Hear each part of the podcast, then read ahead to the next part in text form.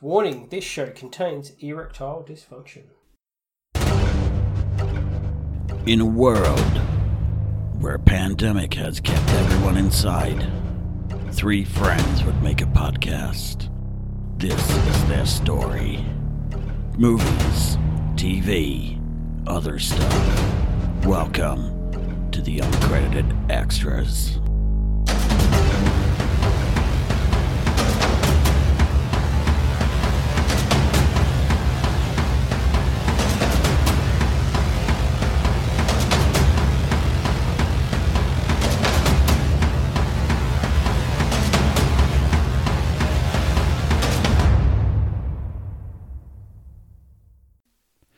Previously on the uncredited extras.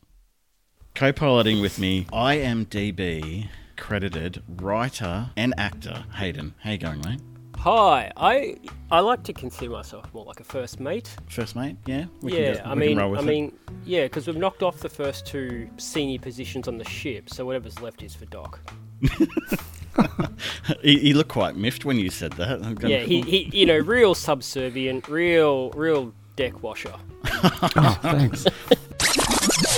For anyone who knows the Bluey TV series, Probably no one outside of Australia I probably wouldn't have thought. probably no. but it's uh, well, anyone check it out. It's on ABC Kids. But yeah, made a couple of uh, dioramas for their figures and that they got for for Christmas, and yeah, they really enjoy it. You say it's on uh, ABC Kids? It is, yeah. Okay, so it's not like The Wire. No, no, definitely. No, gen- definitely. Um, no, Gentleman Jack is a is a nice drop for those who enjoy a bit of whiskey. Um, I myself have gone on the spice rum and coke as well, so I'm on the Kraken. Arr. That's all I've got. Goes with our pirate theme. Oh, in between last episode and this one, we laid down the challenge for the movies that Doc has never seen. Selected Time Bandits. Doc said yes, I will watch it, and sadly for Doc, I've, I've let everyone down. yeah. Can I can I just point something out? So if we just, for argument's sake, say he's had 31 days, Mm, Time Bandits goes for maybe 90 minutes. yeah. He's had uh, 744 hours to watch Time Bandits, and he couldn't put aside 1.5 of them. No, I couldn't, uh, and I can guarantee you uh, there would be quite a number of hours dedicated to or prioritised to gaming. I reckon. What What say you, Doc? What say you to that?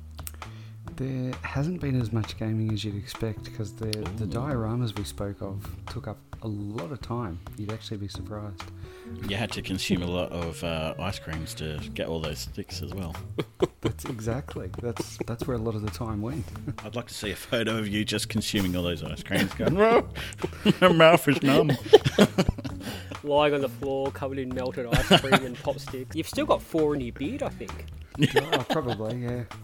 Stuck in there. Those were the missing ones you're looking for. You're saying, "I don't think are, I've got yeah. enough left." I actually look. Let me. I, I actually have a challenge to pitch to Doc Yes, go for that, it. that, that, that he can deliver to me. That maybe you two can ponder over for the next episode. Mm. I know how much you two want me to watch The Room. Mm-hmm. Ooh, I feel something good is brewing here. Yep. I, I feel it's only fair that he he set me the task of watching films that I clearly have no desire to watch. That that'd be an interesting idea. He pitches me films that I have to watch by the next episode, or I am forced to watch The Room. Wow. That adds another layer to the onion. There are not 16 films to watch on Christmas. There are four. I reckon you'd have Die Hard on your list. That's number one. Home Alone on there? Home Alone is on there. You have Christmas Vacation, Yes. Okay. Yep. and you have Gremlins. Yeah, uh, there are four films that you can watch. Those are the four films, and if you're watching anything else, fuck yeah, you're doing it wrong.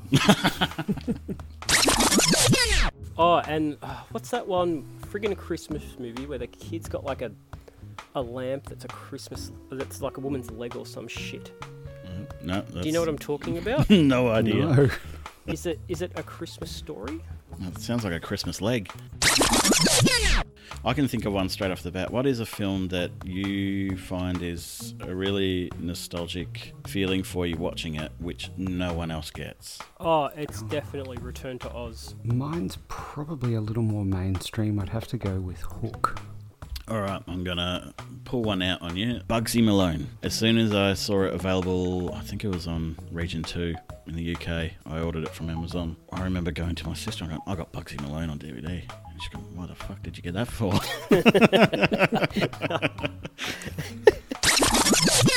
if you do enjoy, like, share. You can give us a five star rating. If you like us, if you don't like us, just leave it alone. Just go away. uh, Doc will send you Bob's and Virgin.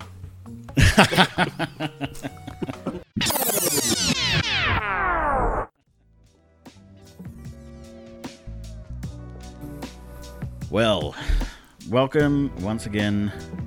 Episode 5 of the Uncredited Extras is ready to go. With me today, the ship we like to call the Friendship. now, just having a look at his uh, profile on Facebook from about seven years ago. Favorite song, November Rain. Holiday destination is New York. Currently wearing grey underwear. Hayden, how are you going today? Oh, jeez, I'm drunk.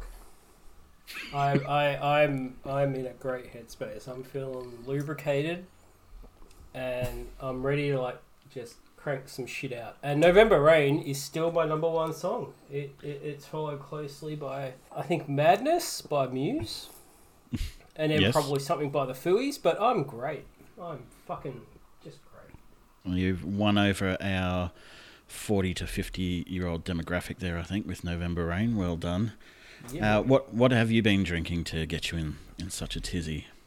Uh, all right. So first, I had this lychee rice vodka. I think I'm not sure, but it was pretty. it was super potent. It's always good when you don't know what you're drinking. Yeah, my brother gave it to me. He's a he's a fun unit. Yeah, drink this. You love it. What is it? Don't know. Could it could have been turpentine? Who the fuck? and then I had um I had a cherry pear cider, and then I had uh, this Japanese whiskey, and now I'm on the honey mead because you know mixing up alcohol That's never backfired for anyone. does wonders for you know. I haven't I haven't repeated a drink tonight. It's a good streak I'm on. We could very well have our first live recording of someone chundering in this Oh episode. no! I yeah. Look, I I I'm not gonna vomit. Okay, well, uh, we can Don't just edit that out later if it, if that happens. We're going to move right along because uh, I'm very keen to introduce the other co-pilot on on the friendship from 1999 to 2005. This gentleman was the president of the Southeast Melbourne Indiana Jones Cosplay Club. Doc,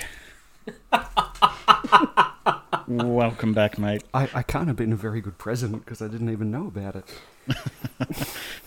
You did you did live down towards the Mornington Peninsula area, so God knows what you're on down there. So Yeah, no. Hayden's just contained himself after that. He- to give some context, I don't tell them what sort of intros I'm going to give. So it was much of a surprise to uh, Doc as it was to Hayden. Now, just before the recording, we we did uh, see what each other were drinking. Doc, it it was popular opinion that you were drinking your own urine. Is this correct or not? Wow. No. Thank Christ for that. You know you aren't in Waterworld, correct? It's uh, American honey. Well, that's much. Um, yeah, I don't know what to say to that. That's I like Slight- American honey. It's quite oh, nice. quite nice. No, don't get me wrong. I like it as well. I was just. I don't have anything for that. Com- comparative to his urine, I imagine American honey is bliss. Ah, slightly sweeter, I would have thought. Less sterile. All right, maybe we should move right along. How's that? I think we should, yeah. Before we touch on catching up on what we did last episode, which feels like such a long time ago, doesn't it? I wanted to have a touch on hidden gems briefly. I want to touch on that a bit more. Either of you gentlemen, this is a question without notice. Guilty pleasure films, TV shows. So you can categorize it as perhaps something that you like that you know you will get ridiculed for for liking if you told someone else? I know what I think. Uh, Doc, you look like you need a bit I, of time I've to actually think got one. it. So I'm, Oh, I'm ready. You go first. You go first because I'm ready to go. I, I think this one is going to catch you both off guard, actually, and I can't believe I, I'm going to blame the American honey for this. um, one of mine is the, I think it's Kate Hudson, Matthew McConaughey film How to Lose a Guy in Ten Days. Jesus Christ. you know what? That doesn't actually shock me as much as it should.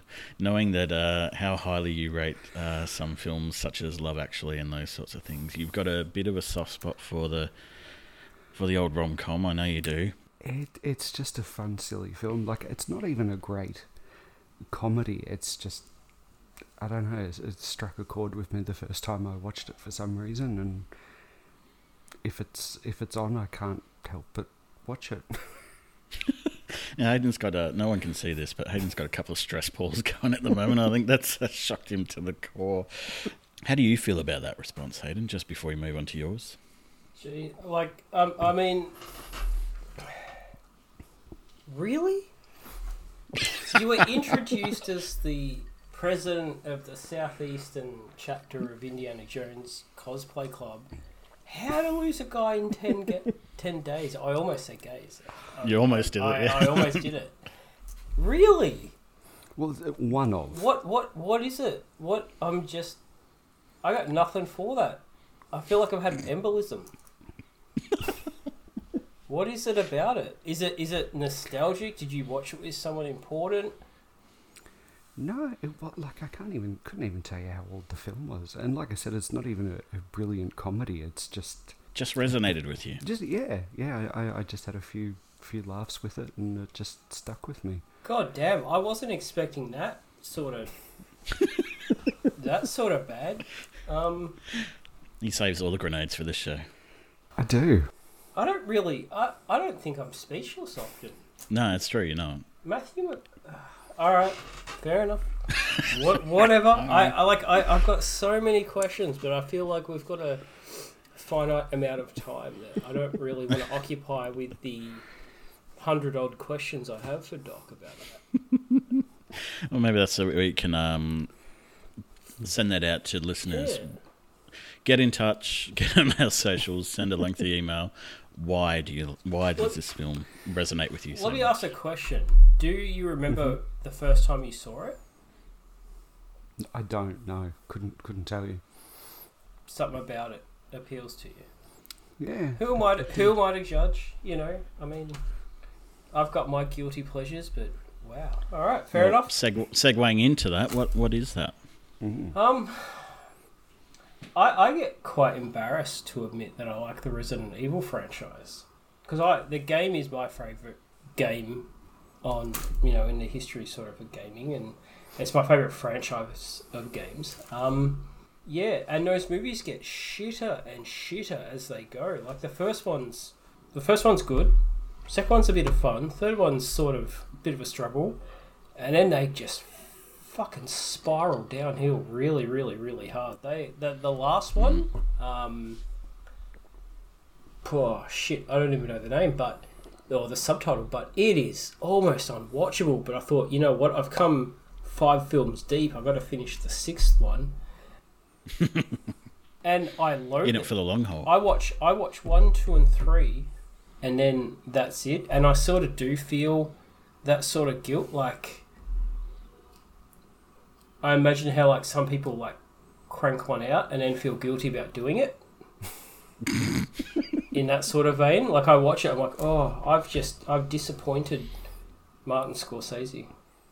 You know, it, does, it depends on what you're cranking it out to as to how disappointed you feel. Yeah, true. I mean, it, it, it sort of. Well, we'll we'll not going down that tangent because No, no, that's a dangerous tangent. Or Yeah. tangent. Oh, that's, a, that's- a new word in the drinking Yeah. game. So drink, everyone. But yeah, Resident Evil, they they're truly shit films. They do nothing for the fran- for the gaming franchise, which is absolute masterpiece. Milla Jovovich just sucks, and the fact that her husband directed them all means that you know you can clearly see how she got got the role. And they have a heavy focus on Michelle Rodriguez, and she sucks as well. Um, I don't really, Anyone else you liked out of that? I don't really have a lot to say about them. I don't know why I watch them. Is it your uh, uh, affinity for the franchise in general? Yeah, I'm looking forward to the reboot though. It looks pretty, pretty baller. Mm-hmm. What about you, mate? You've clearly been thinking about this. You've got something. I know you've got something.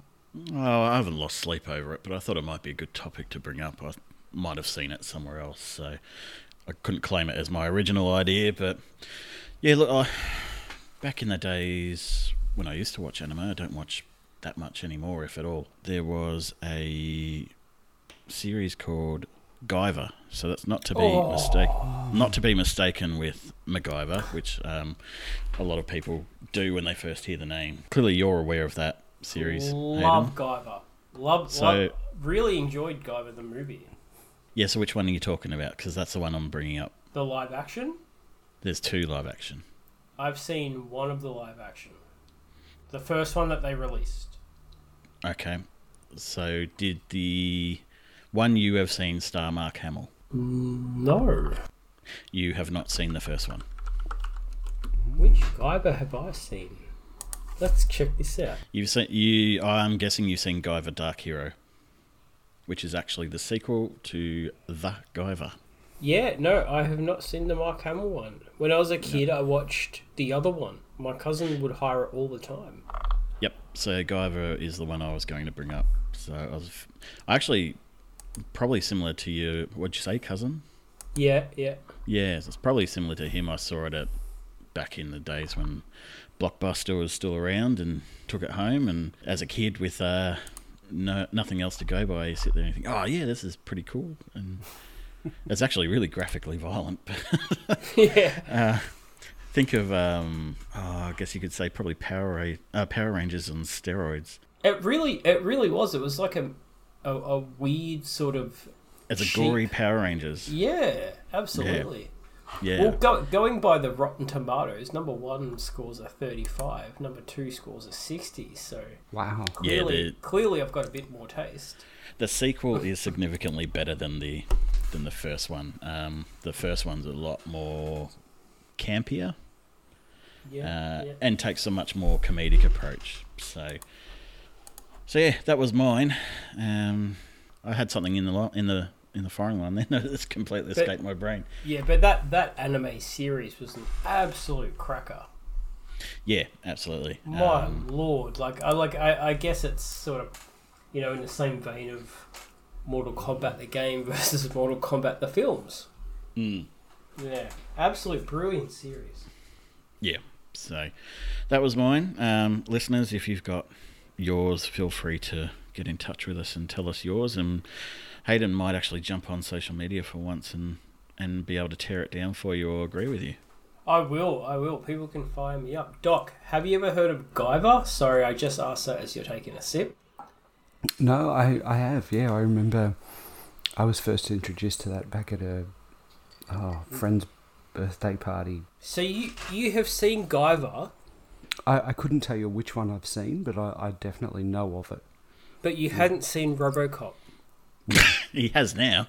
I have now. You saw you saw the shitty, shitty, shitty Guyver films. Even number one, I enjoyed it, but it's still pretty crappy. but you hadn't seen RoboCop. Fuck. Hey, I didn't organise the movies for the party. That's just what was there. Maybe you should have. Just take control, Doc. Next time, just take control. Yeah, next time you're at a 12 year old's birthday, you pick those movies. Uh, yeah, just I think we both just had the image there of Doc just dominating a twelve-year-old's birthday. No, watching this. We're watching American Psycho, and that is fun. Oh, I was about to say a Serbian film, but no one wants to watch that. Um, Oh, that's that's grim. yeah, yeah. I haven't even. All I read was a synopsis, and uh, that was enough for me. Gentlemen, before we move on, I wanted to touch back on hidden gems. Um, so I'm, I'm now making it my mission to, to find a, a hidden gem tucked away somewhere. It might be a case of it's a foreign film, might be a case of it's not a big budget film, but is actually quite good and just no one knows about it, or very few people know about it. And yeah, it, it, it's going to be my mission now. So last episode, Hayden alienated our Russian audience by saying Big Lebowski was shit. so, in an effort to, to win our Russian audience back, I have focused on some Russian films since we've been uh, in between recordings. So, what did I start with? I'm just trying to think. So, I, I didn't do the obvious choice of Night Watch and Day Watch. I've already seen those. I really loved Night Watch. I haven't watched it for a while. Day Watch, probably lesser of the two, I would have thought. Uh, have either of you two seen those? Uh, I'm familiar with them. Mm. Haven't seen them though. Move along quickly then. So, I checked out the Creature Horror Sputnik Oh yeah, I've heard of that. to, to start Okay. off with. Yep. Um, so that was not as formulaic as I thought it was going to be. You, you just kind of watch the trailer and you sit there and you think, oh, it's just going to be another alien knockoff, that sort of thing. Um, look, there's definitely elements to it, and I think that's probably unavoidable. But I was quite happy with how that played out. Uh, without it, it's not a perfect film, but I was quite happy with how that played out. And uh, in my bid to find a hidden gem in the Russian. Uh, well, I'll be honest, I, I pretty much only explored Russian sci-fi. Try and win back everyone that I pissed off. yes, uh, the whole two people that listened to us in Russia. Fair enough. So I started with what at the time was the most expensive Russian film ever made. So it was called. Can I the- guess? Oh, okay. Yep, sure. Go for it. At the time, it was. Is it Red Snow? Dead Snow? No, well, that's a different country altogether, but uh, it's not yeah, that. I I actually don't know any Russian films now that I think it. I was going to say Das Boot, but I've drunk enough that I thought that was Russian and not German. Yeah. um, okay, we've alienated the German audience now. Not Yep, that we I have got, one. I got, I got nothing for you. Uh, so Don't know why I offered. It, it's the uh, the cherry pear cider talking, mate. Inhabited Island is the title of the film. It's actually a two-parter. So at the time, it, I think it was like equivalent of thirty million dollars that it cost to make. Uh, made in 2007, 2008, and it's based on a very popular book series or a couple of books uh, by a Russian author. And I think the English translated books were called Prisoners of Power, something like that. It sounds like it's about zombies. Am I wrong? Yes, Okay. Very wrong.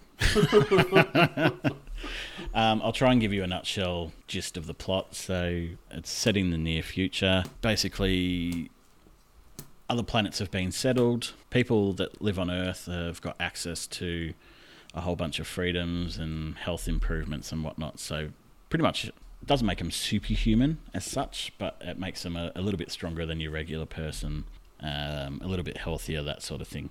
So while this young guy's traveling throughout space towards some sort of he's on some sort of destination. I didn't quite catch where it was. Uh, he ends up crash landing on a planet and the planet and his, his ship blows up so he's got no way of getting off and he has to try and find help to, to get off. So he actually lands on a planet that's ruled by a totalitarian regime. I hope i'm saying that right. So there's a group of guys in charge of the government but they're faceless so no one in the general public knows what they look like, but they're in charge of everything. and basically, they're controlling the public with mind control through towers and radiation and that sort of thing. To say that it sped through the story was probably an understatement.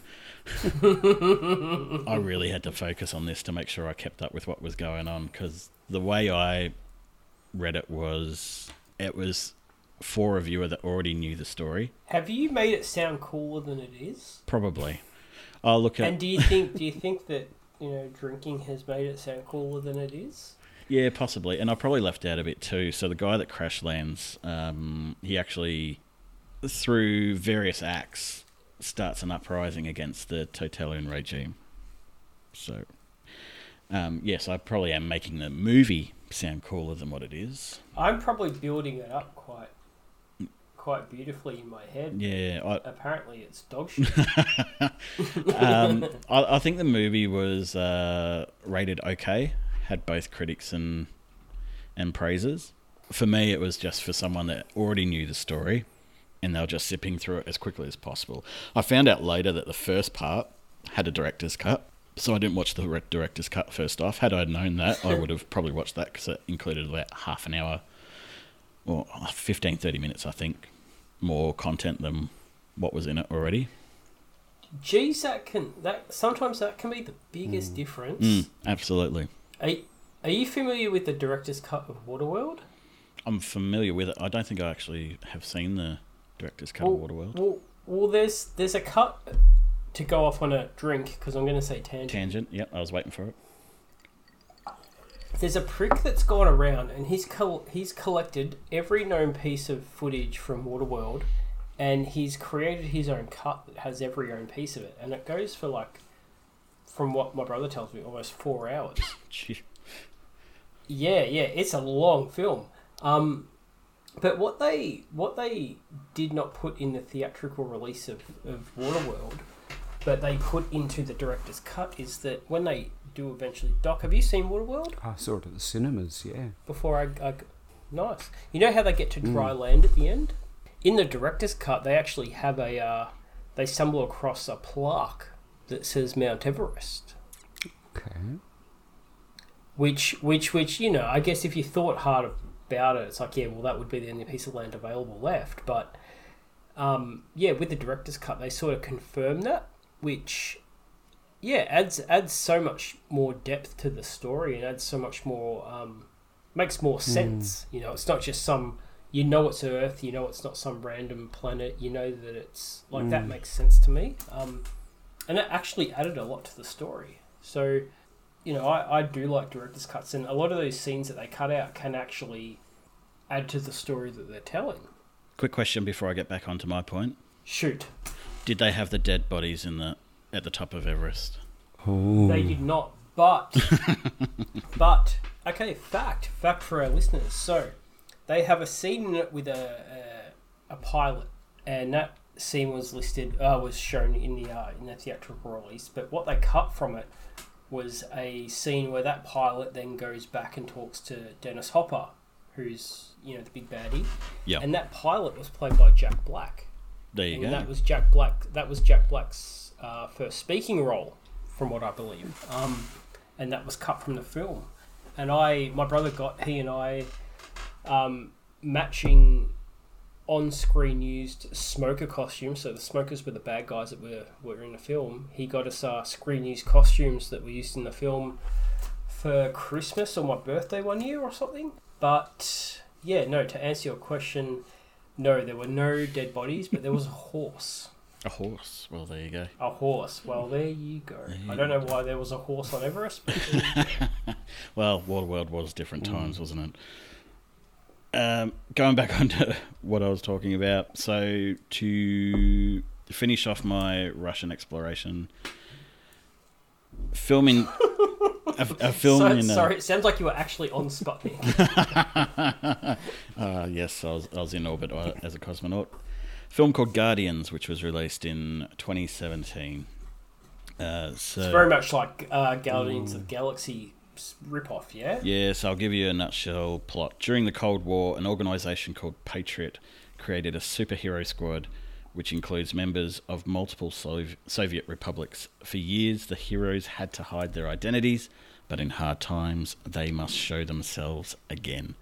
So, watching this film, I was certain this was based off something else. It had source material from something it was uh, taking away from. No. From what I can gather, this is an original film and it is a big steamy pile of dog poo. Wow. Is there a prick in it that's like half bear? Yes. Yeah. Yep. Um, So I've, I've definitely at least seen promotional material for this film. yeah, so um, the trailer for this made it over to the US. So uh, there was there was some good special effects in this. Uh, I think the guy there's a guy in there with some big curvy swords, which would not work really well outside of a movie. Um, I, I don't think they're particularly practical. Practical, rather, they're just uh, there for show. But he sort of teleports here, there, and everywhere. The, the special effects they look for, the use for that were were quite good. But there's another guy there who was telekinetic and he was getting shot at by some soldiers and he was using his telekinesis to cover himself with rocks that were on the ground. So he was essentially making himself a, a rock man. So problem is he took so long to do this that if uh, any of the soldiers were any good of a shot, like one would have just penetrated his head and he'd be dead. Couldn't he use his telekinesis to block the bullet in general? Yeah, Matrix. Like to make it, Matrix yeah, style. make it like a make a telekinetic shield. oh look, mate, there was him? there was so many things wrong with this film. It's not He hide behind an actual rock. Uh, like I say, there's so many things wrong with this film, and this got critically panned in Russia too, which I found out sort of halfway through when I was losing interest. I, I, I had a little bit of interest in watching this for the novelty, but Mm. yeah, you've really you've you've taken any desire I had to watch it. It just gone. Look, the best thing about it is it's 90 minutes. Wow. So it's a true. It's sort of that older length film that we're used to from sort of like the nineties, early two thousands. Yeah, yeah, back in the old, the good old days Yeah. when they could set up a, a plot competently, but Hmm. Uh, look, I, I can give you some of my notes. Uh, not a lot to not a lot to like about this, unfortunately. Doesn't waste time in setting it up the very basic plot, and it barely expands on it. Script is horribly bad, and feels like the actors didn't have much to work with. Uh, some of the sections of sci-fi were, oh sorry, the special effects are quite good, but most of the others are comically bad. Especially when the guy that plays the, well, I want to say werebear. It's never actually said, but when he transforms, it's oh, it, for if this was made in the year 2005, the special effects would have been bad. Wow. Prosthetics, the prosthetics on the main villain are laughable. Really? He looks like an absolute dingus.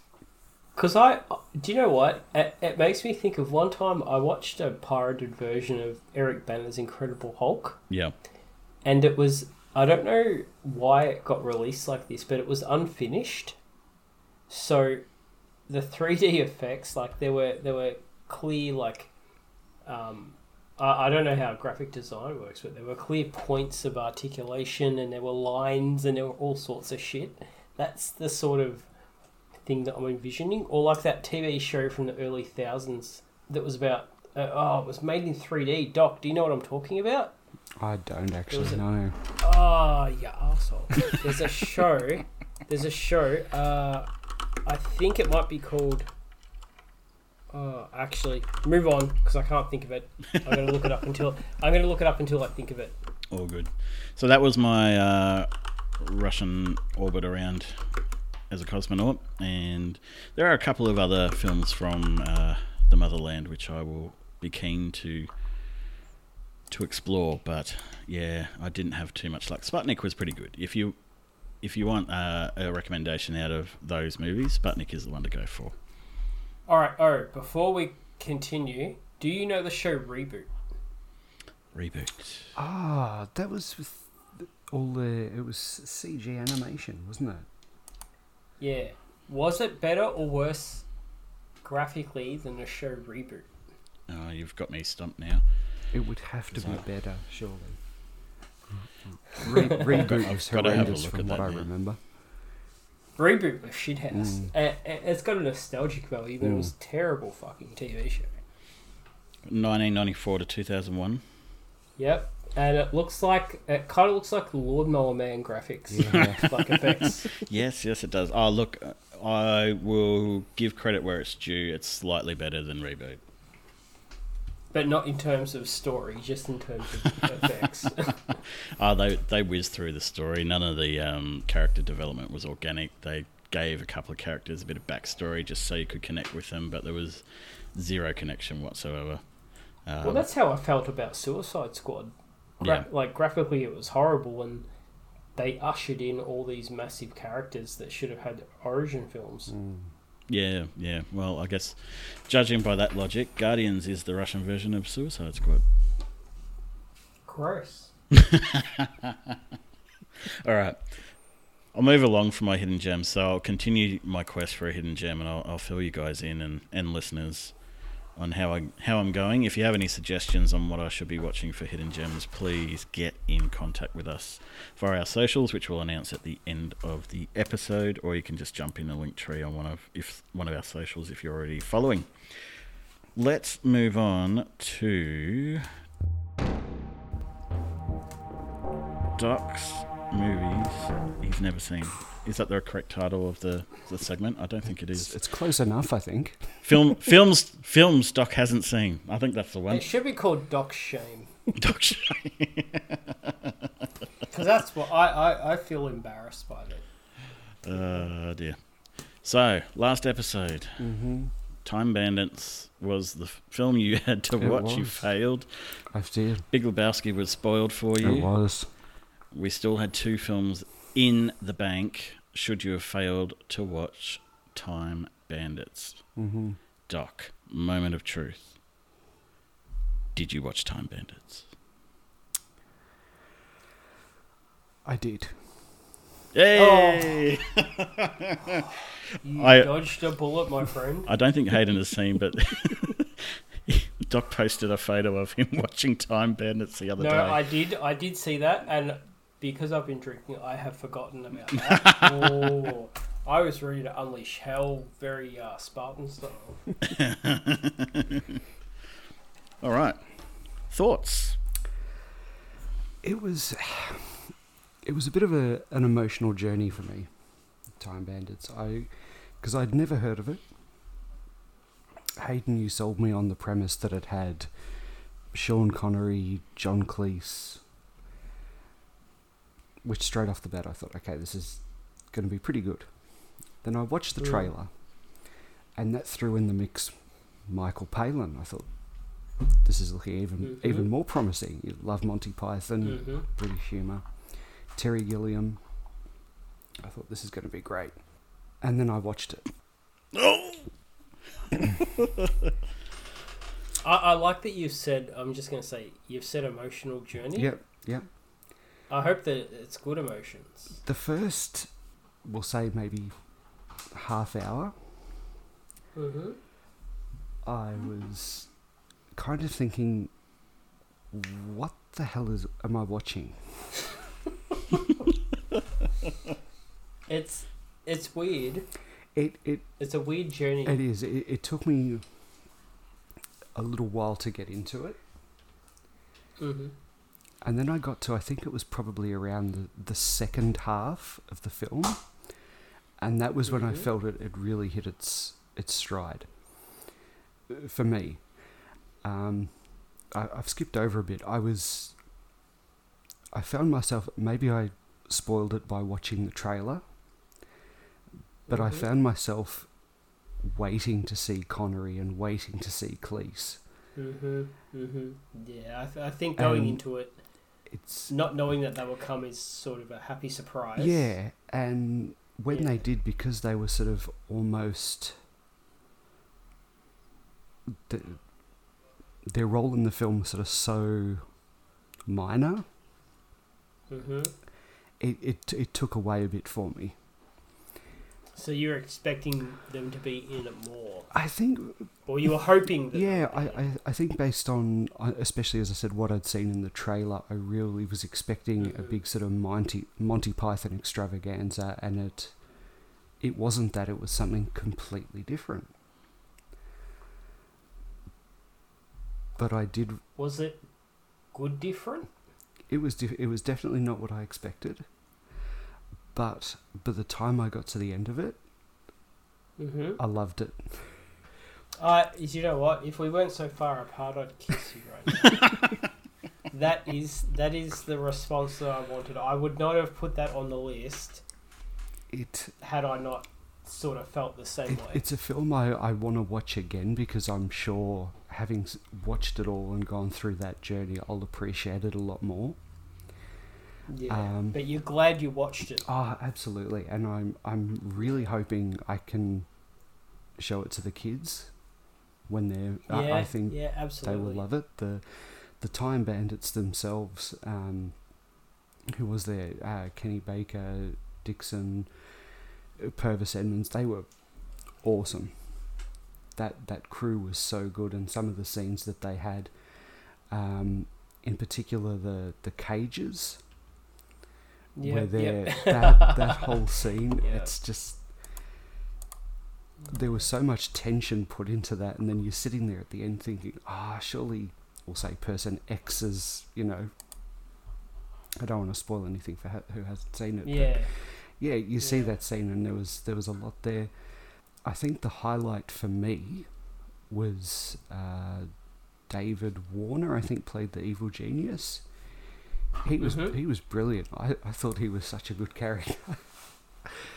the way that It, it was, yeah, no, it, it was David Warner, and I think that what what I like about that film, one of the well, one of the things I guess you just touched on is that these big names are not as significant within the film. So your Connery and your Palin Mhm. and stuff like that, but it still stands on its own two legs. Yeah, it does. You know, you know, it's not resting on one character's performance, one actor's performance. Um, it it stand on, stands on its own without needing to have that big name. Because obviously, you know, I mean, we're talking a, quite a while ago. Um, you know, some of these actors were still coming into their own and things like that. Um, yeah, it, it definitely it doesn't rely on on a couple of performances. You know, for the most part, a lot of those actors, particularly at the time, were relatively unknown, Mm. and I I believe that's a reflection of like you know a quality story and and um, quality directing and things like that. Yeah, no, I, I thought it was fantastic. I think, um, stupidly, I think my favourite scene, and I don't know how well you remember this, and it's a really ridiculous scene, is the Titan walking out of the ocean and squashing the, Yeah, f- yeah. squashing the fishmonger's house. Yeah. I, I just thought that was See, brilliant. See, and and uh, I guess this, like for me, is a little different. So this this film came out in eighty Mhm. I was born in eighty two, and you know I I grew up watching a lot of films, so I I have this film additionally with the nostalgic value. Yeah, It's a childhood film for me. You know, I, I guess as you can understand, you know, you want to show the kids it is uh, sort of that kid friendly sort of film, but no, I'm, I remember that film, um, that that scene uh, quite specifically, and yeah, you know, it, it it doesn't just it's not just a good scene, but it, it's sort of part and parcel of my childhood. mm. That's awesome. yeah. I, Fuck yeah. But I, I have to ask your opinion on something, and Yeah. this will this will be interesting. Is it is it going to jar me a little bit? I, no, look, I, I don't think so. Apparently, it's mm-hmm. it's open to interpretation of the film. But did the Mhm. events of the film really happen, or was it all imagination? Oh, conspiracy theory. Um, wow. Look, that's. I guess everyone. I, I guess it's it's obviously you know subjective. It's open to interpretation. Mm. There's no, to me, there's no you know, definitive sort of answer to that question. Mm. I don't even think you know from you know because it, it's been a little while since I've seen it. Not you know sort of decades, but it's been a while. Mm. I, I'm probably due for a rewatch. Um, I think from my memory, I do believe it happened, Mhm. and I don't have any sort of definitive proof. Yep.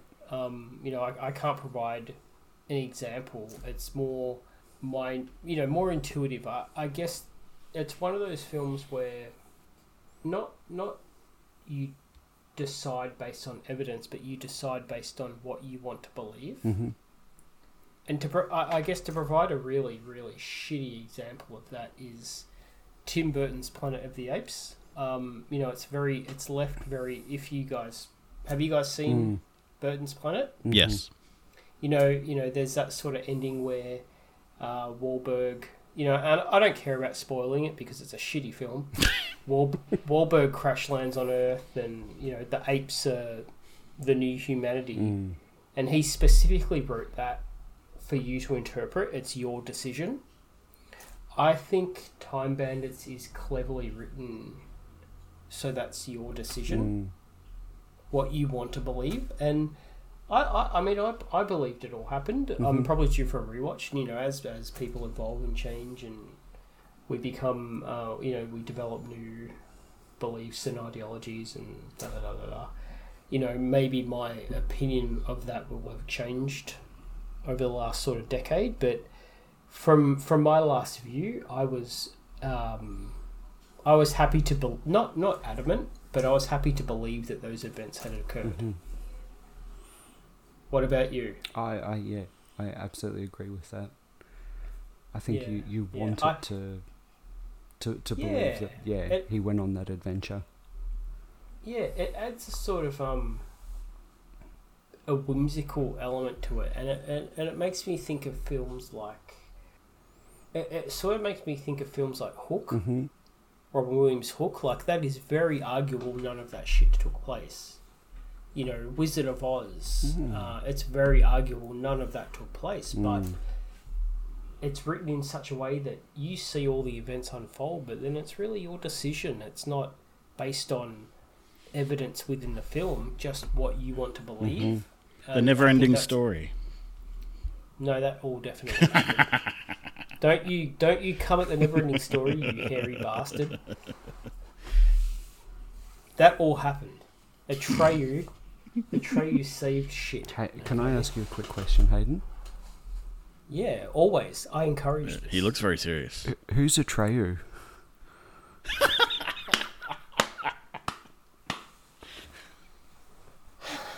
All right, so we're not we're not doing the bingo roll this week. Neverending Story is the film that he's to watch. You hairy, hairy, Max Gorn, gnome-looking motherfucker.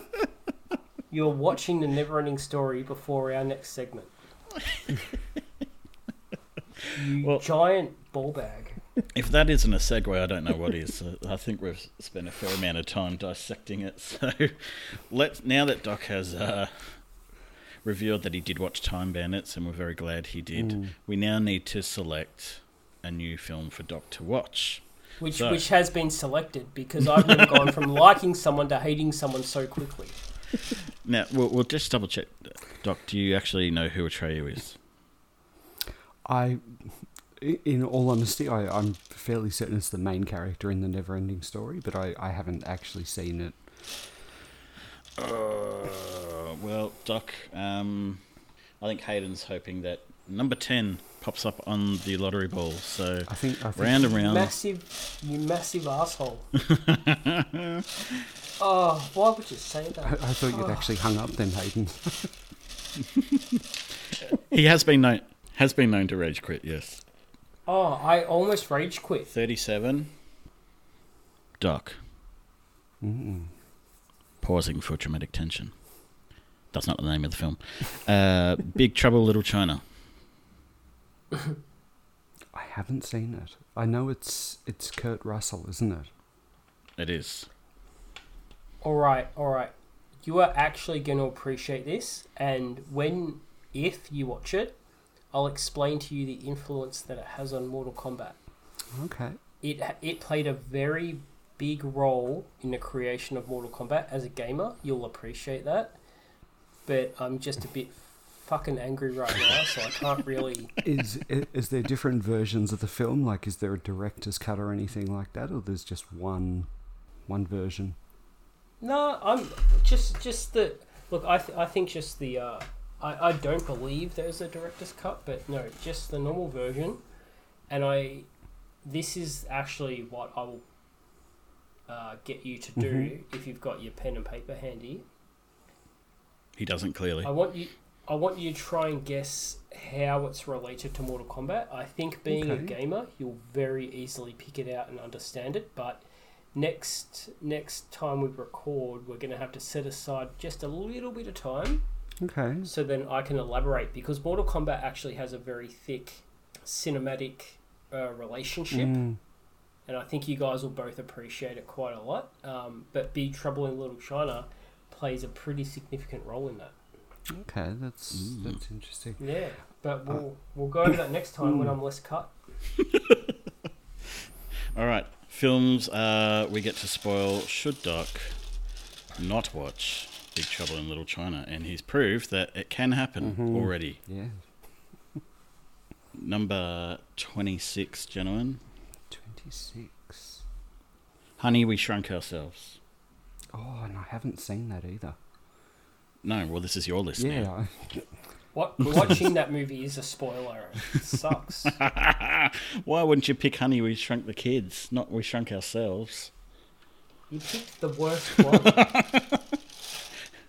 We'll, we'll open it up to the uh, all of the Honey, We Shrunk things. yeah, I'm gonna destroy the first one. Number three Thor 2 Dark World. The worst, like the second worst movie in the MCU. Hey.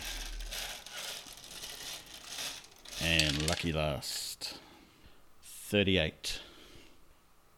Ready Player One. Oh my god, that is a top film and an amazing book. And I have number two here ready to be read. So, Doc, if Doc does not watch Big Trouble in Little China by the next time we record, which could possibly be Christmas this year, we will spoil either Honey, We Shrunk one of the movies. Doesn't have to be. doesn't have to be ourselves, uh, because we just decided that. Thor two, Dark World, or Ready Player One. Doc, are you up for the watching challenge? I'm I'm up for the challenge. Beautiful. That's what we love to hear. Now, before we move on to uh, someone who requires to not wear pantaloons in order to speak, Doc, we have uh, we touched on last week, or even Hayden brought it up. It wasn't even us. Mm-hmm. Hayden suggested we bring in a new aspect of this game, another layer of the onion, if you will. so we're pretty keen to get Hayden to watch The Room. He's quite adamant he has zero interest in watching this film. Mm-hmm. But because he brought this up, we're going to roll with it. So he decided that we should choose a film that he should watch instead of The Room. And if he doesn't want to watch it, he has to watch The Room. Yeah, because I'm not a gaping pussy. So bring it on. So, uh, Doc and I were speaking or conversing, if you will, earlier on in the evening. Mm-hmm. And I said, Doc, what have you got for us? What what sort of Can I films? guess? You, oh, you can guess. Go I'm sure it. you won't get it. Surely it's going to be Ghostbusters. Incorrect. No. Okay. Are you talking about Is the, the remake? Yeah. No, no, you're way off base, mate. Way off. Ah, No shit. I Okay. hadn't. What if I've already seen it? Do I still have to watch it? If you've already seen it, I will. And I can and I can adequately describe it and prove that I've seen it. If you it. can prove you've seen either of these films, I will. I'll have to go back to the drawing board. I can guar- Okay. guarantee you 110% you haven't seen one of these films. And I'm fair- Alright. fairly certain you haven't seen the other one. But I'm going to let Doc Alright. announce it. So, what we're going to do, Doc's going to say two films. You're going to get to choose one of them to watch instead of The Room. Come at me, bro. Okay. The first one is Tromeo and Juliet.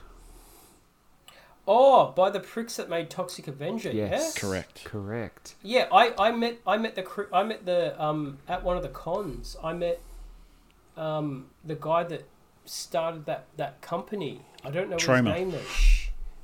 Lloyd Kaufman? What? Yeah, I met him at one of the cons. He was doing a Toxic Avenger um exhibition. Yeah. Okay, so don't completely hate that. Watch the trailer for it. What's it? what? What's the other one? The other one is the uh, 2017 buddy flick Best Friends, starring Tommy Wiseau and Greg Sestero. You clearly, you know that I'm not going to watch. it. So, tr- so Romeo and Juliet it is. I have to like get this, get this down. So, well, guess give me a give me a second. So, according to well, Romeo and Juliet gets sixty one percent, and it's got James Gunn in it. Looks like it has uh She looks like a porn star. It's got Sean Gunn in it. Uh, it's got no one else I'm familiar with. A New York filmmaker loves the daughter of a former partner who stole his art film business. I'm gonna power through this. Don't you worry. All right, so I've got to come back and have seen Romeo and Juliet. That sounds like it. Mm-hmm. Can I can I can I read one review of it? I think you should go in blind. Go in blind. All right, I'll go in blind. I, I actually am fam- like I know of this film because I have. I know it's probably. I think they're probably their best rated film, but whereas Toxic Avenger is probably their most well known film. Yeah. Um, but yeah, no, I'm familiar with it. I'm ready to go. And don't you pitch that Tommy Wiseau shit to me anymore. you bag of, you bag of dicks, because I'll always pick the other film. Uh, that's funny because when he said it to me, I've gone, oh yeah, he's not gonna, he's not gonna like that one. Yeah. No, no, I'm, I'm happy. I'm going to make Chelsea watch it. oh, that poor girl. Chelsea, my lovely partner's going to have to sit through that dog shit. Well, hopefully she, uh, she makes you sit through. Uh, what was it? Holes? Nah, she watched that without me. No. Yeah, she she knows she knows my thoughts on Shia. so she she and I said no, please please, do us all a favour and just watch it without me. And she went ahead. You know, a lot of nostalgic value for me, and I couldn't care any less. Well, apart from Shia's brilliant uh, rendition of that character in Holes, so Oh, we'll move into no no better time than to move into All right, I'm gonna take off my pants. Hayden's pantless rant. He's taking the pants off. Mm. Pant. Wait, where's the button? There. All right. You got oh, a button yeah. on your pants? Are they robotic? No, well, I'm sure your jeans have a button. Look. What Ben Sherman? Oh, I've seen too much now. That's our Ben Sherman plug. If you would sponsor us, that would be appreciated. Please sponsor us, Ben Sherman. What is your pantless rant about? Do you guys watch much reality TV? No. No. Fucking reality TV. so my friend came at me the other day, right? So I've, I think I've hated reality TV for the longest fucking. Oh, and I can see you've sat back. You're ready for this. I'm ready. I have I have loathed reality TV for the longest goddamn time. There is a small slither, sliver, sliver, of reality TV that I find to be relatively acceptable, because it borders on perhaps a documentary, or it borders on perhaps something that you are interested in that shines a light and a bit of an insight into that industry. So, I know a lot of people like RuPaul's Drag Race, and I know that's that's like I've I've seen an episode or two, and it's not the worst thing I've ever seen. Um, I know some people, and you know, they like the cooking industry. They like you know that Gordon Ramsay sort of stuff. I myself, I'm fond of the apocalypse. You know, I, I like the topic, and doomsday preppers is is not too bad. But my friend told me the other day that they're there's a show out now about a camera crew that follows around driving tests. What in the fuck kind of entertainment is a driving test or a driving examination? Do you guys have any thoughts, real quick? Would you watch a show about pricks driving around learning how to drive? No. But then I'm not a reality TV watcher either, so that's. Thank Christ, I almost defriended you. That that's a negative for me as well. My lord, I, I don't understand. Like, I, I was hoping that reality TV fucking would have died by now. Mm. Like, I, I get why the why the networks do it. It is cheap TV. It is shit that they don't need to pay writers. They don't need to pay actors. All these assholes want their five seconds of fame and think they're gonna spawn careers from it, but so so few do, and it is such dog shit TV between Big Brother, Survivor, um, those assholes on that Jersey Shore, um, Kardashians. All that Kardashian shit. Like it's like everyone knows it's not even reality TV. It's all simulated out of the asshole. You know, like it's so set up. It's so manufactured. It's so monitored. You're not actually getting a proper insight anyway. Mm. But then you're also you're also looking at situations that are completely completely simulated. How many mm. times have you moved into a house with 12 pricks and some guy over a big microphone says do this, do mm. that, compete in this entertainment? And then you've got fucking Gogglebox, which is which is which is watching pricks watching like on TV. Yeah, it's kind of like watching someone else uh, play a video game, isn't it?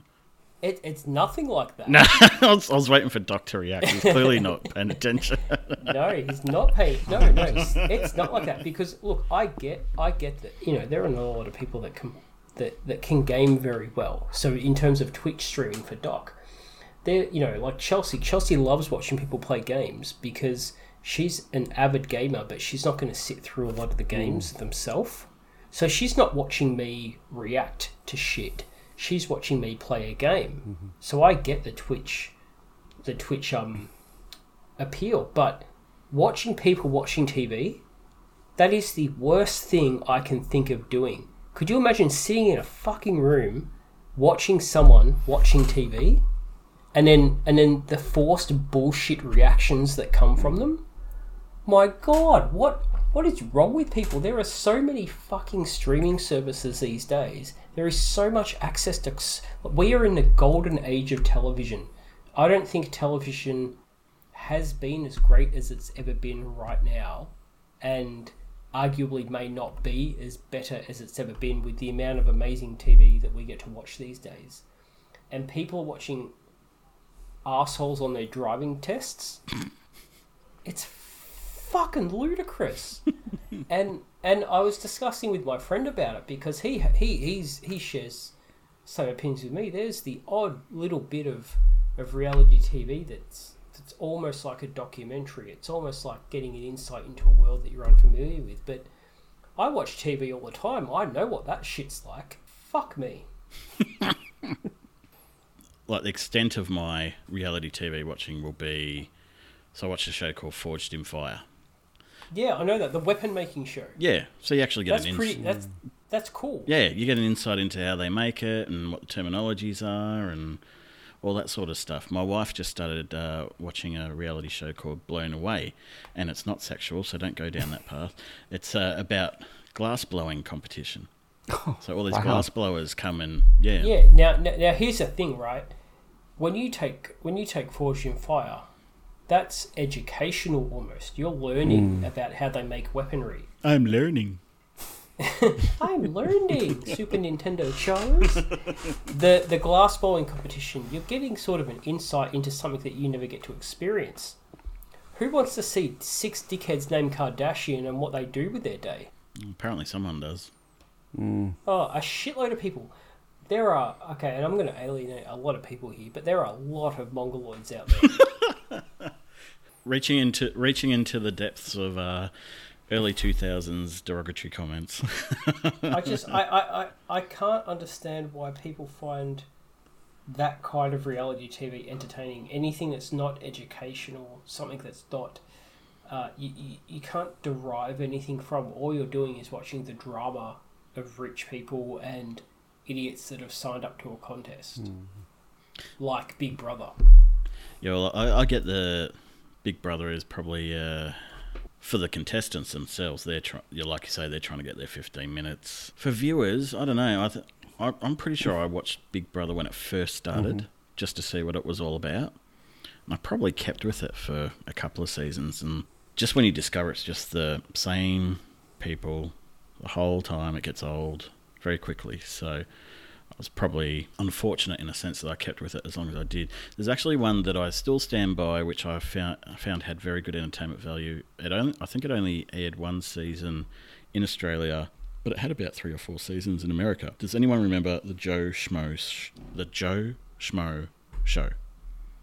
Not at all. The name sounds familiar. So the premise was it was a reality TV show, but one contestant out of the whole lot don't know it's a fake reality show.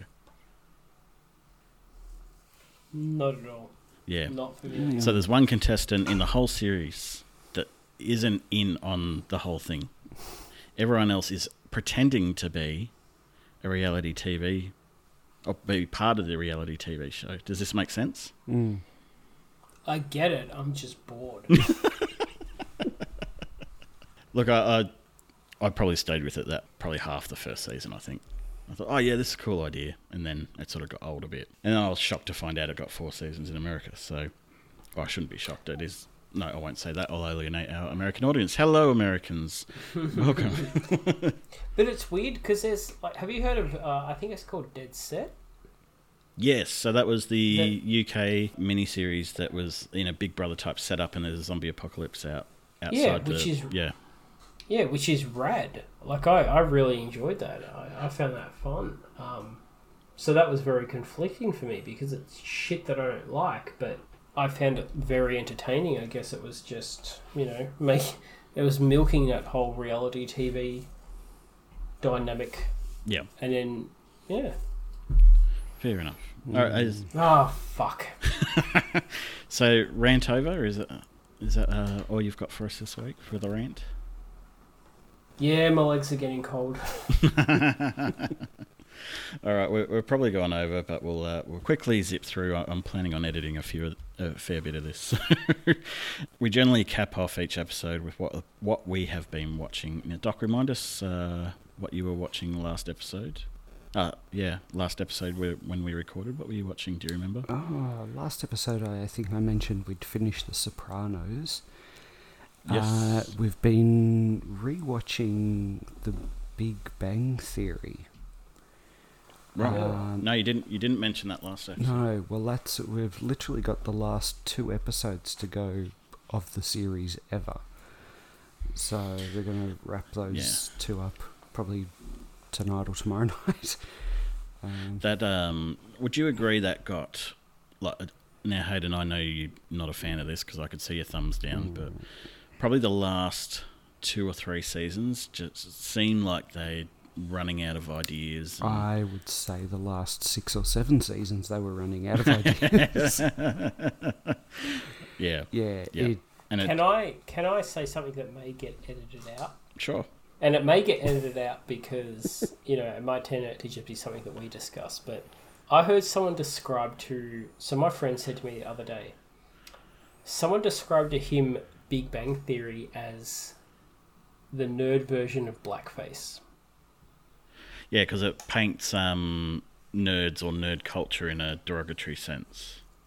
Exactly. Yeah. Exactly. And I thought that was the most apt description of that show that I've ever heard. mhm. And if you guys agree with that, or if, what are your thoughts on that? I think it's a, probably a bit harsh. I would have thought. Mm. Um, look, I get I get where that mindset is coming from. Mm-hmm. but for all intents and purposes, it's created for entertainment, and I think you'll find many stereotypes and things of that nature in other shows that go unnoticed. So Mm. I think for Big Bang Theory, it's probably a little bit of oh, maybe an element of uh, tall poppy syndrome, Mhm. just cutting it down because it's so big. Mhm. Mm-hmm.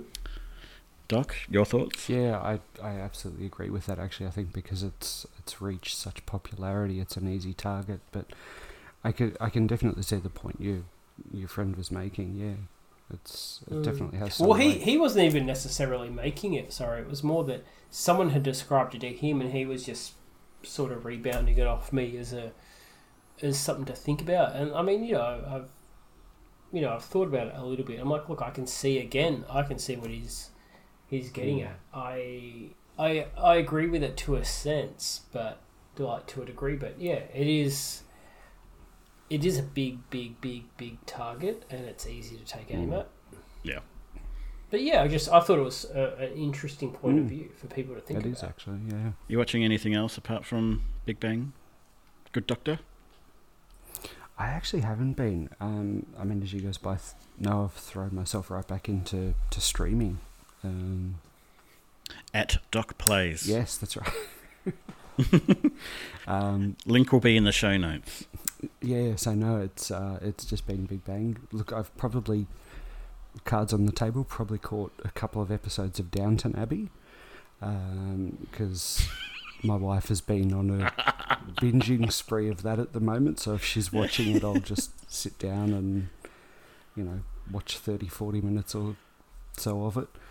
Um, Uh, for context of my laughing, uh, Hayden grimaced, then proceeded to flip Doc the bird after announcing that. Thought I'd give him a chance to say why he's watching that shit, but you know, look, it's whatever, doc. Look, it's not the worst show I've ever seen, I must say.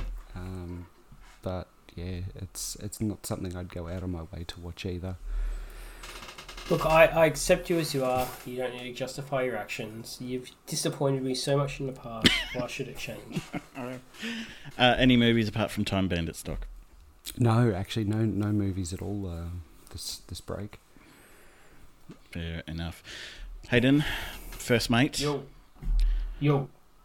show's been watching any movies? Oh, fuck. I have just barreled through Peaky Blinders. I didn't realise they were six episode seasons. Like, it's like a mini series. Uh, they've just started filming season six, and I've got. Um, I've just started the last season that they filmed. It is just amazing TV. I'm just hornier and hornier. Cillian Murphy, Tom Hardy. The lads are just. Adrien Brody was just in the last season. My God. Tom Hardy makes you hardy. He makes me hardy and horny. It is brilliant. It is absolutely. It's just. It's everything that's my whole my whole jam. So it's you know sort of period London, um, you know their dress sense. Um, it's it's beautiful and violent and just well told story with just amazing acting. Yeah. Movies? Had we discussed Alive last time? I don't think we had. I don't think so. So it's that it's a South Korean nex- Netflix film where you follow uh, one one young guy. I guess it's it's weird. If Netflix didn't exist, this would be one of those sort of diamonds in the rough. But um, because of Netflix, everyone can access it. It's a hashtag alive. It's about a, a young South Korean guy who lives in an apartment block during an apocalypse. Oh, I know of this one. Yeah, yeah. Yeah, and you watch his journey as he struggles to sort of stay alive and maintain his sanity during an outbreak. What I love, uh, and we're going to get to it one day about um, Asian Asian cinema, particularly the zombie genre. They keep Mm. Finding new ways to explore it. You'd think it was done to death the way that Hollywood do it, but Mm.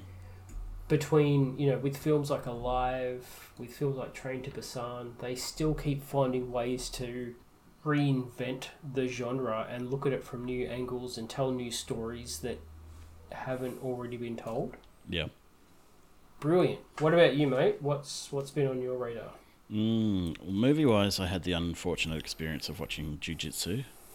Uh, so tho- with with Nick Cage. yes, so those unfamiliar, that's his uh, one of Nick Cage's most recent developments. Uh, I was really hoping that was going to be a lot more fun than what it was. Uh, It looks ridiculous in the trailer. Don't get me wrong. I had a fair idea of what I was getting myself into, Mm. but your best actors are Cage, as you'd expect, Frank Grillo, and Rick Yune. So the latter two barely get Yeah. any, barely get any lines. Uh, Grillo's in it for the majority of the film. Rick Yune probably gets more lines in the film than what Grillo does. Um, Rick Yune is a is a Fast and Furious alumni, is he? Yeah, possibly. I'm Yeah, I'm not an avid watcher so. of the Yeah. Fast and Furious franchise, but um, fingers crossed that ends in space, uh, uh, both uh, figuratively and literally. Uh, sorry to all the Fast and Furious franchise lovers. I don't want to alienate you. I probably should add alienate to the, the drinking game. uh, he sorry, he was in Fast and Furious, and he was in Olympus Has Fallen. There you go. I'm adding alienate to the drinking game. Uh, we haven't had we haven't said quintessential, although I have now, so you need to drink now. Ah. That's my last sip. Of all- Yeah, it's my last drag as well. TV show wise, I've jumped on a couple of new shows, so I did throw a suggestion out to you guys to check this one out. It's called Code 404. Mm. It's a it's a British, I guess, action comedy. So the basic plot of it has been done before, a lot. Um, so in if you are a avid sci-fi watcher like myself, and you guys are to an extent as well, Mm. Basic premise is it's almost a, a little bit of a RoboCop premise. So a cop dies while they while he and his partner are on the job, hmm and basically he's brought back to life with cybernetic enhancements. So it's not to the extent where he's covered in metal and, and all that stuff. Mm. It's it's all internally, but he's been dead a year. And so all all of this is in the first episode. It's uh, not too spoilerish, I wouldn't have thought. So yeah, so he, he's dead for a year. all of a sudden he comes back. He's alive. He's got cyber cybernetic enhancements internally, so nothing outward appearancey wise. Mm-hmm. His partner has actually got together with his ex missus. So yeah, yeah. So the, the cop that died and has been brought back to life has gone straight back home, expecting to be welcomed back with open arms after being dead for a year. And wife's gone, no, no, I need time to think. When in actual fact, she's actually been shacking up with his ex partner. So I've watched the first episode of that. That was actually quite funny. I actually got, I laughed out loud watching that. So I wasn't expecting that, which was a nice surprise. Uh, the other couple of shows I've been watching. So there's a Canadian show called Trickster. Uh, So this will fly under the radar of most people, I would have thought. I haven't actually read a. I I read a brief synopsis before watching it to see if it was worth watching, and I deemed it to be so. So I've actually watched the first couple of episodes of this. So set in Canada, eh? Yeah. and it, it's on, I guess you could say, a native Canadian uh, town, suburb, that sort of thing, uh, where it's fairly low econ- economic. The main character is a, a teenage guy who works in fast food, but he actually deals drugs through the drive-through. So he, he cooks it and and uh, sells it through the drive-through. His mum is nut job and out of control. Uh, Yeah. talk, talks to invisible people, as in no one else can, only she can see who she's talking to. Yeah. Uh, and she's heavily involved with the local drug, drug dealer as well. But there's a supernatural element to it. So there's a stranger that rolls into town. Uh, he essentially comes out straight away and says, I'm your father. Your dad, who claims to be your father, is, is not. And he appears to be some sort of skinwalker. So anyone Skinwalker. yeah, so anyone familiar with Native American folklore will know that a, a skinwalker is uh, a creature who can change shape and wear the skin of uh, another person, or change their appearance, and from what I can gather, is a, a very deceptive and not very nice entity. So I like where that show is leading. Um, I'm actually impressed with how decent the acting is. Like I wasn't expecting too much. You can be a bit hit and miss with Canadian shows, mm. and I know we some of us have seen a few. So I was pretty impressed with that one, and I'll continue to watch that one. It's a short season too, it's six episodes, so it's a good short British style season. Not British in its in the making of it, just in the how short the season is. Yeah. Uh, and I finally got around to watching The Stand, or the first episode of The Stand. Or is that any good? It's on my list. Yeah, so the only jarring thing I found about it was towards the end there's a bit of a time jump, and I thought, "Wait, hang on, what's going on here?" But everything else Yeah. about it, I liked it. So I'm only one episode in there, but yeah, I plan on Yeah. catching up on that fairly soon. Yeah, that's definitely that's on my radar. Um, I've got five episodes of Peaky left, and then I'm on to the stand. Yep. So that's me. Is there anything else we want to cap off before we disappear for another episode? When when was our last episode? Uh, 1983. Okay, so the year after I was born. Nice. no, I, you know, you know, my whole problem, you know, my missing of the cinema. I got um, I got. I think it turns out to be about twelve movie passes to the cinema from my partner for Christmas. Yes. Um, from Chelsea, she gave me eight regular. She gave me four gold class. So I was pretty roaring to go until I've heard that the only two movies that are gonna get actually properly launched this year are Black Widow, and I mean you guys know my thoughts on Scarlett Johansson, Oh, you love her. and the next Fast and the Furious fucking movie. So everything that was decent that was going to be released is potentially going to be released next year. Mm. You know all Mm. those pushbacks with uh, what, what, what Ghostbusters James- Afterlife. Yeah, I think James Bond got pushed back. Mhm. Yeah, it did. Um, yeah, so I think we might end up going to see a few sort of, you know, like there's a new Studio Ghibli film coming out. It's their Yep. first one that's done in 3D. There's, yeah, I think we're going to end up seeing probably more low key independent films as opposed to the blockbusters. Mm. Yeah, yeah. And I, I know, touching on 3D, Doc, you'll be pretty excited once Avatar 2 finally comes out. Hang on, can I disconnect? Is that. no. don't, don't even get me started on Avatar. well, my pants will come off. Uh, and that'll. But uh, then there's there's four more. Yeah, I know. We'll, we'll be old and grey by the time four comes out. Maybe our kids' kids will be able to see it. and they can pan it too. Yeah, exactly. The unaccredited extras junior. Yeah. Guys, I think that's as good a time as any to, to cap off the episode. We've run a bit Mm. over, but we might uh, edit a little bit of this out. Uh, gentlemen, uh, you can, or any listeners that want to find us, find us on social media. Probably one too many drinks on my behalf tonight. Find us on Facebook, Twitter, and Instagram. All our listening platforms are in our Linktree site, which, which you can find in the show notes. Uh, you can also find it on our social media as well. You can also find fun little accounts on our Linktree as well. So you can find Doc's social media, so Twitch, Instagram, and Twitter. You can find my Letterboxd where I leave movie reviews. You can also find my TV Time account if you want to follow what I am watching on TV. Hayden doesn't want you to follow him No. anywhere. You know what? Come at me. I'm ready for it. Find me on Facebook. On Facebook. Find me on Facebook. Come at me. Let's have a chat about I don't know something to do with TV and film probably, because that's the whole that's the whole theme of our podcast. We didn't mention it last episode. I'll mention it again. Uh, we do have movie and TV groups on Facebook. One is Box Office Kings. One is TV Mhm. Kings.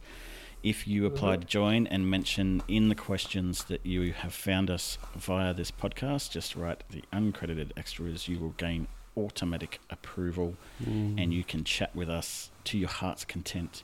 And you might get a pantsless selfie.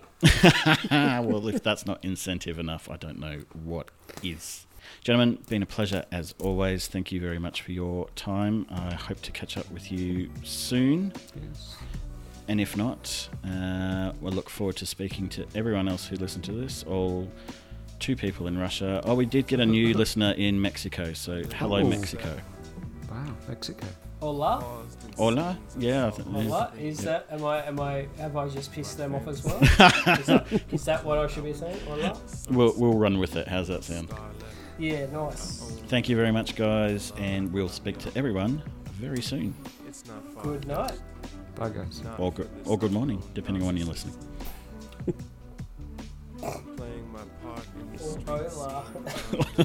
Under blockbuster facades as a commoner, edited in the uncredited extra. Don't you envy my success or the references I tour? glamorous and